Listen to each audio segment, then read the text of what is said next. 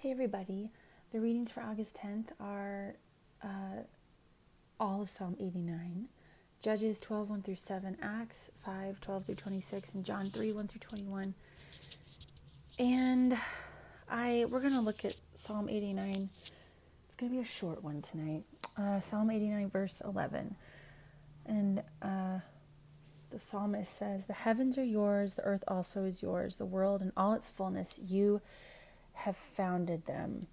And I know I'm just taking one verse out of how many? 52. But I feel like I needed I needed to hear that today that the heavens are God's, the earth is God's, the entire world is God's and everything in it, right? The the land, the animals, the human beings, um, the trees, everything is God's. He created it.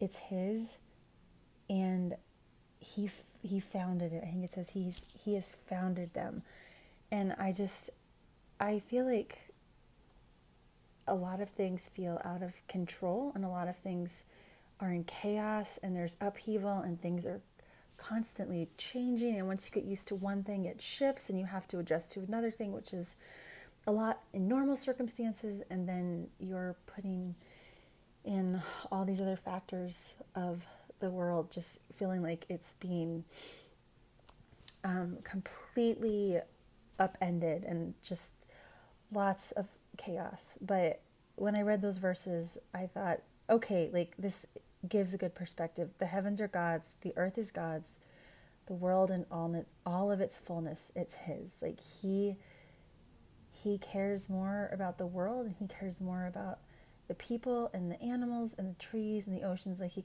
he cares about all of that stuff uh, more than we ever could. And he sees us and he knows what's going on and this did not catch him by surprise. So i hope that, that can bring a little bit of comfort to people. I know it did to me Lord God, thank you that the heavens and the earth are yours. Thank you that the world is yours. Thank you that everything in it and on it and under it is yours. And you have not forgotten about it. And you are present, even when it does not feel like you are, and even when it feels very bleak and hopeless and chaotic and turmoily, Lord, that you are present and it is all yours. It's not ours. It's not a president's. It's not a king's. It's not a country's, it's yours, God. And I pray that you would help us to remember that, Heavenly Father.